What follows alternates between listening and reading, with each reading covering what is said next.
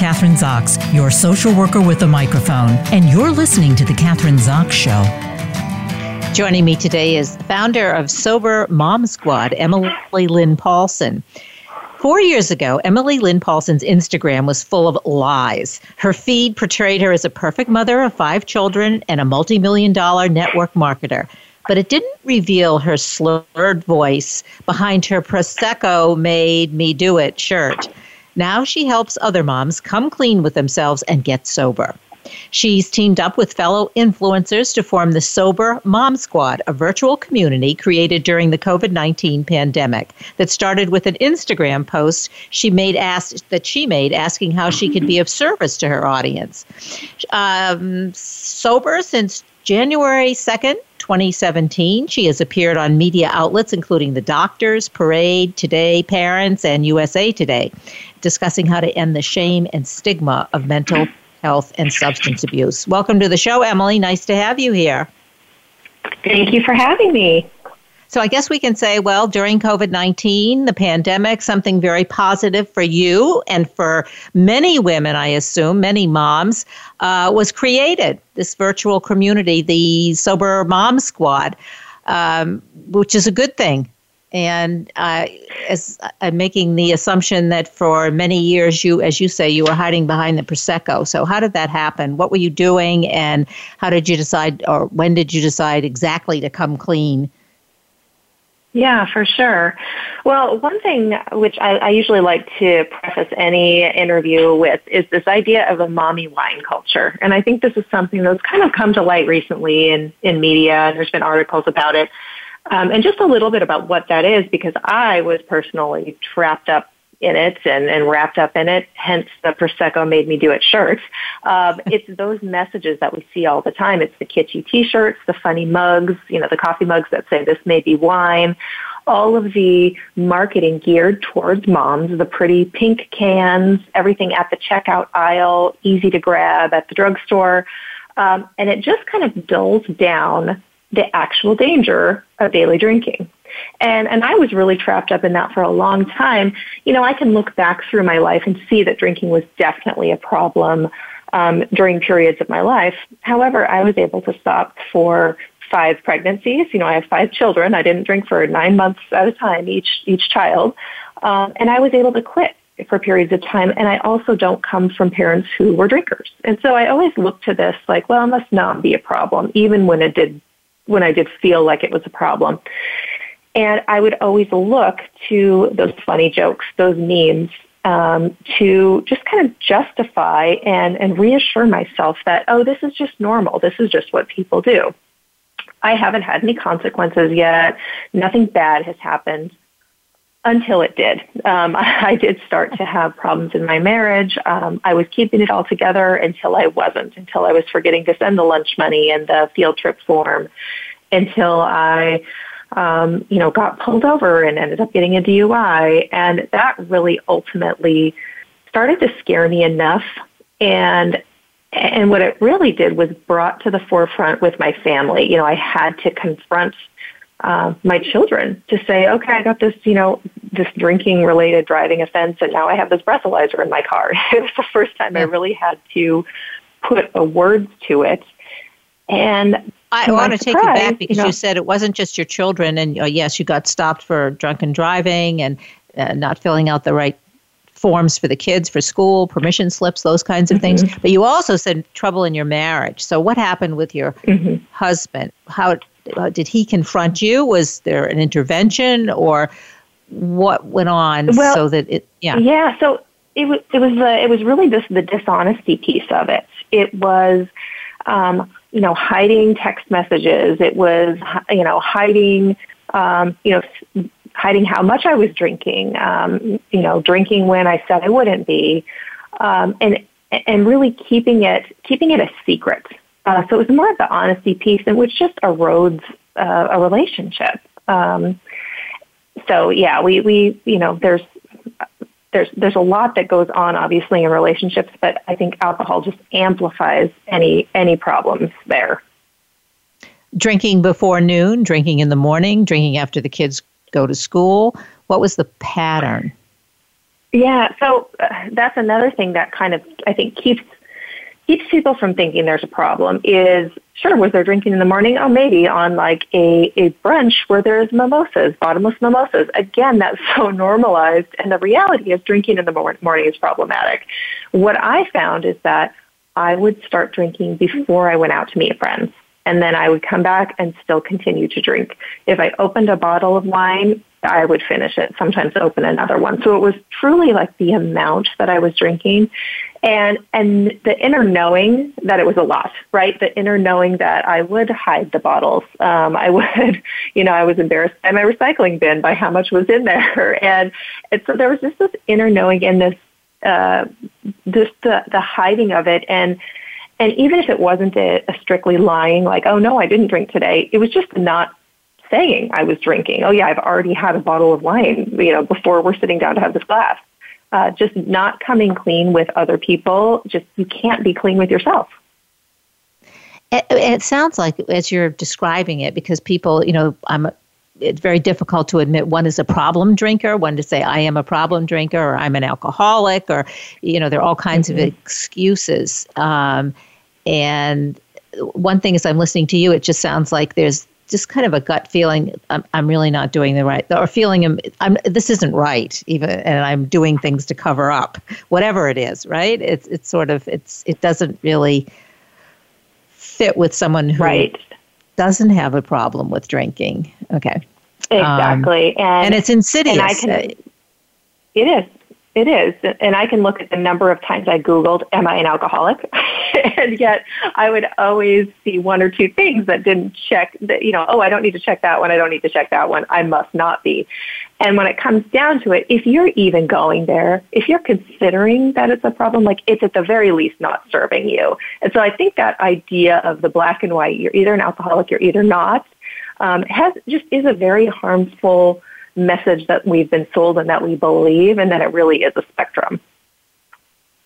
I, I think that's true. And uh, as a social worker, I worked for many years in an alcoholism treatment center. So everything that you're saying really does ring true. And I think even amongst the professionals, it, it's it's it's true about what you're saying and the fact that it's not black or white. You're an alcoholic or you're not. There's a there is a continuum, as you say. I mean, you. I think one example that you gave, you said, "Well, here I've had five kids. I could stop for nine months and not drink," and that used to be one of the mm-hmm. criteria. Well, if you can stop, then you're not a you don't have a problem. It's only if you can't stop. Well, that's not quite true, um, and like, it sort of bears out with what you're saying. Okay. Um, all right. So bring us up to the point where hey, this this isn't work. I I do have a problem. Yeah. yeah, so it it really was again the breathalyzer in the car, um, and I think this is this also is is part of it too. People think they do need to hit rock bottom, right? Well, I haven't had the consequences; it must not be a problem, and like they're just waiting. Like it's eventually going to happen if you're at that point, um, because you know that's what happened. Is oh, I haven't had a DUI, I haven't gotten in trouble until I did, and so having this conversation with my kids, like, this is why I have a breathalyzer in the car, you know, this is, this, I got in trouble and this is my consequence. And talking to them, I realized I hadn't been hiding it as well as I thought. I thought that, yeah, this, I, I kind of was, you know, had this problem and I was trying to control it and I wasn't being very successful uh, at it. And, but the kids were spared they didn't necessarily know I didn't send them a field trip form. They didn't necessarily know.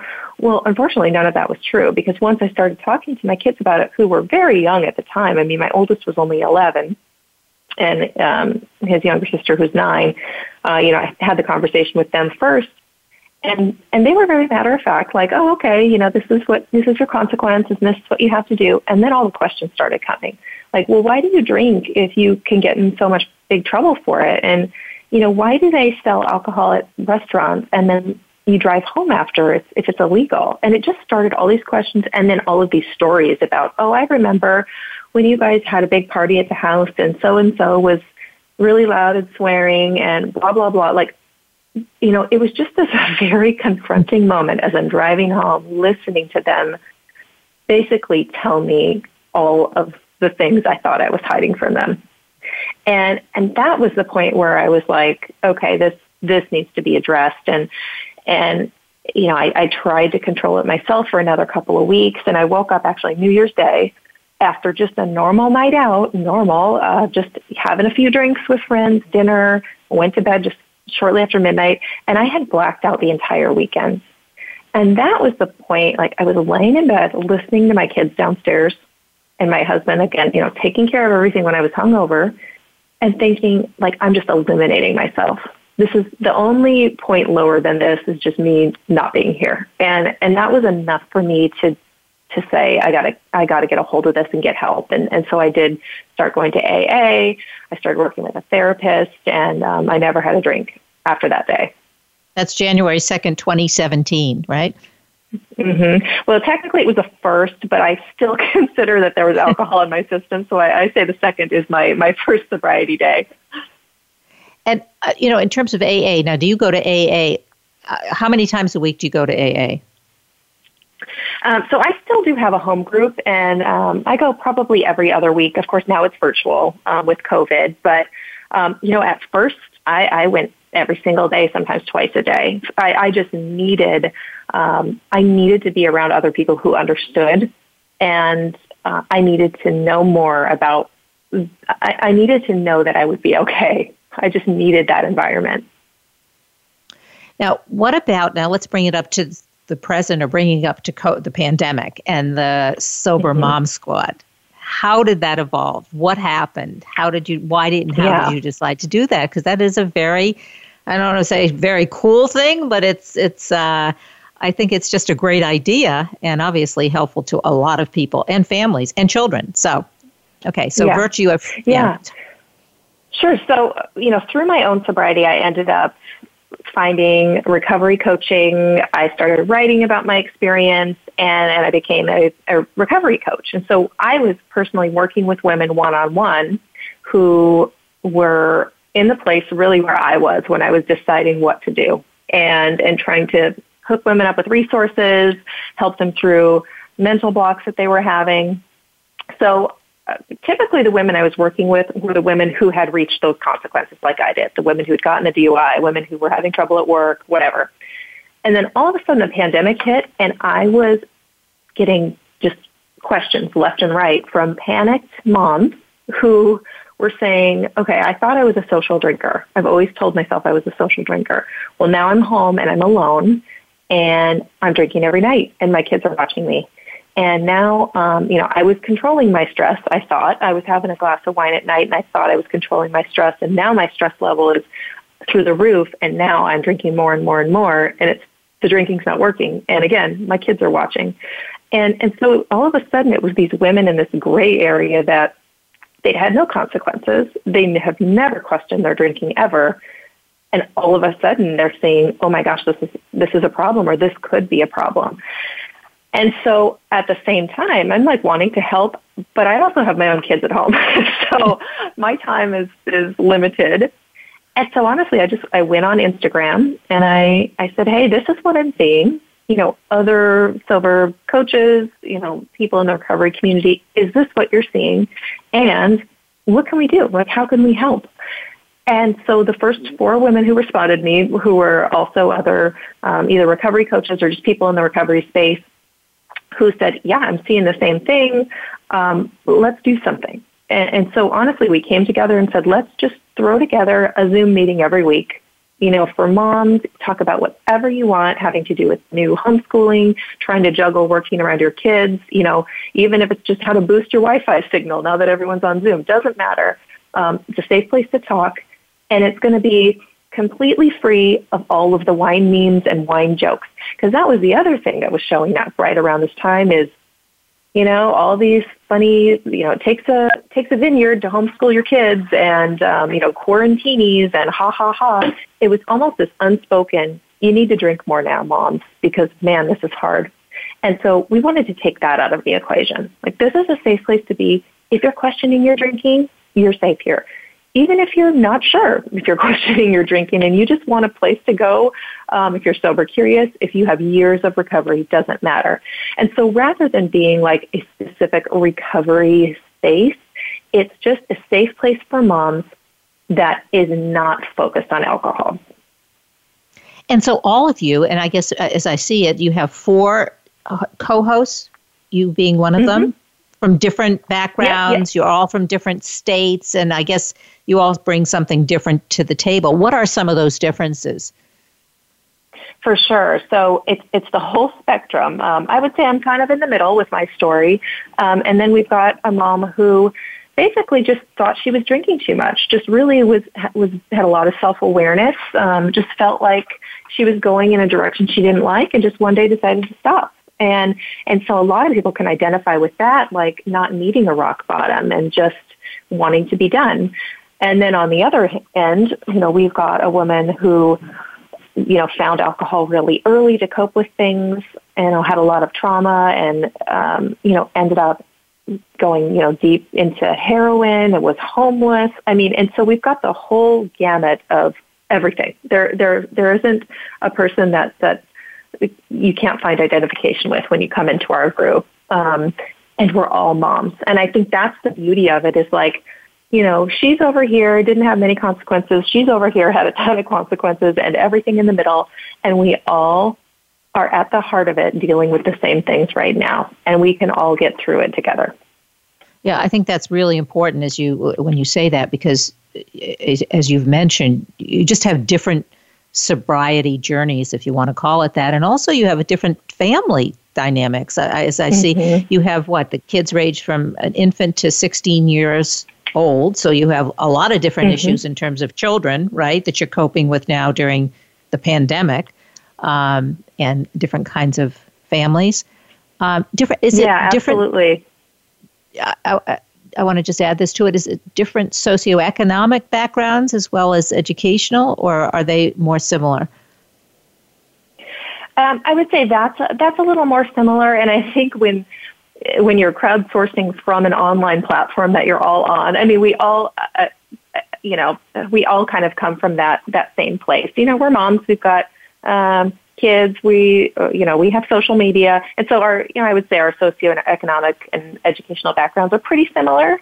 Um, but, but yeah, I think the dynamic of us as moms my you know my kids are on the older end and and there's uh, you know a woman who has just had a baby and and and navigating that like when did you get sober um, which is a which is something we hear a lot it's like you know talking to teenagers about it or getting sober before you're before you even have kids and we have moms who um, or women who are just trying to get pregnant and, and women who are pregnant and and now realizing they don't want to have that in their lives when they have kids and and so there's just there's a lot of different um, experiences to draw from and and learn from now, let's say, how do you connect? Let's say, or do, how does one connect with the Sober Mom Squad? I mean, let's you're on every single week. You host this uh, free virtual meeting.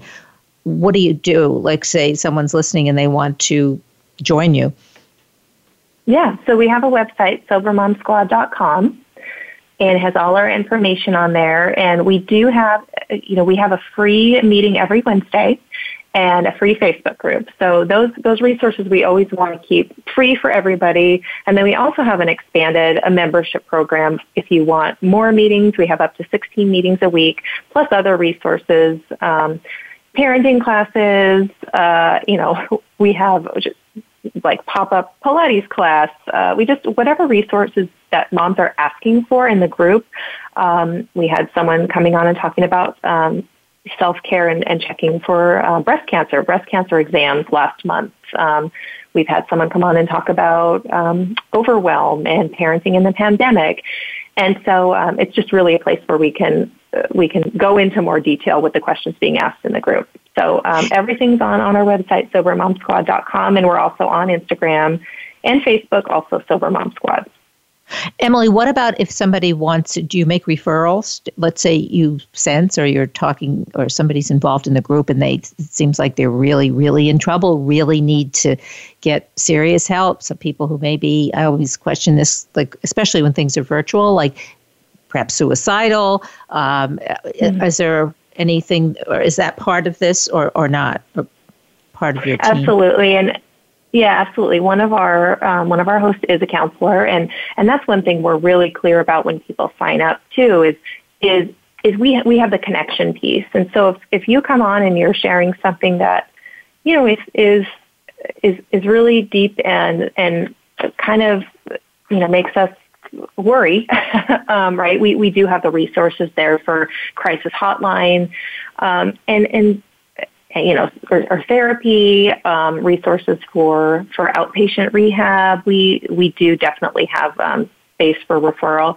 Uh, luckily, I, I think the great thing is is we make it really non-confrontational so that if you're here you're not saying that you are going to stop drinking forever or that you have a problem. Like there's no labels here. If you just want to see what life is like without alcohol as a mom like come and show up. You can be a fly on the wall. You don't have to use your real name. You can turn your video off.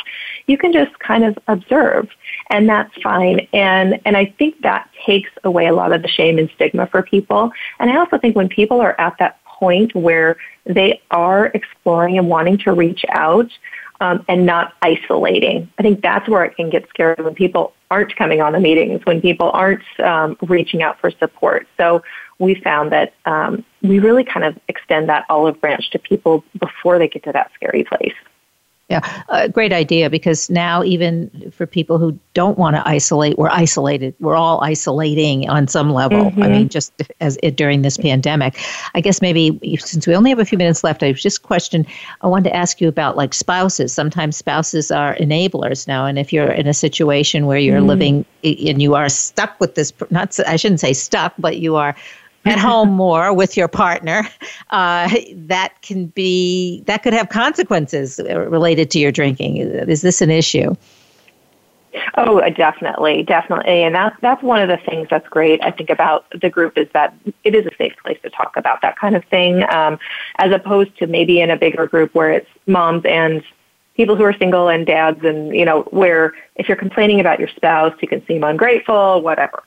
So you know, we talk about partners, we talk about how we can focus on our side of the street. And and ultimately does come down to that that there are people who have husbands who are enablers for sure there's people who have husbands who don't want them to stop drinking right because that might be part yeah. of the dna of their relationship um, and there might be people who whose spouses are really encouraging them to, to you know ship them off to rehab because they really think they have a problem i mean we we see everything and ultimately it comes down to you know, you're here for this hour talking about what's on your heart and and maybe this helps you get to that next step, but we we have to focus on our own side of the street. A lot of sobriety is just focusing on what we can control and focusing on one thing at a time. And if you're here because you think drinking is a problem or you want to see how to deal with this parenting thing or this issue without alcohol, let's deal with that. And then let's we then we can talk about like what what's next you know? Maybe we can hook you up with with some sort of good marriage counselor for through your insurance so you you and your husband can talk about this issue or maybe you can read this great book on codependency. Um, and there's always somebody when somebody shares there's always somebody else in the meeting who says oh gosh that was me three years ago or wow i'm dealing with that now. And just a simple camaraderie of knowing you're not alone is so healing for a lot of these women so they can actually make a decision. Um, they, can, they can actually go forward and, and do something about the, the situation that they're in. So this is the essential support group. It really is. I mean, as you're describing it, that's and probably maybe you could tell us what in terms of your own family because your five children and your husband what's been their response they they think it's great. Like my my kids are like even this morning my son's you know sitting and and doing a little of his handwriting book. He's like, "Are you talking to your sober moms?" And you know, so they they think it's they think it's great that because they've seen they've been so involved in my process and they know how much it's benefited me, benefited them, and they know that that's happening for for other people. Um, it's it's and I, what I think is, is the best part of it is showing other people that your personal pain, your personal struggle, your personal, what you're going through now, it can turn around and also your life can be so much better than it was. Um, so it, it's been a real blessing. And, and the fact that this came out of the pandemic um, has, it, again, it's just, it's been such a blessing. It's really something I feel like has needed to be out there um, and it's just filled a need that was there that we didn't even know was there. Yeah. Well, you talk about it, it's your personal story, and your personal story is not always a unique story, even though we are new, unique people, but our stories sometimes are not so unique. And, and as you mm-hmm. say, you can draw support from all of these women with different kinds of stories, different journeys, I should say. So uh, yeah, so all right, so so the sober mom squad. Where are you guys going to go next? I mean, you know, this is. It sounds like it's only just begun.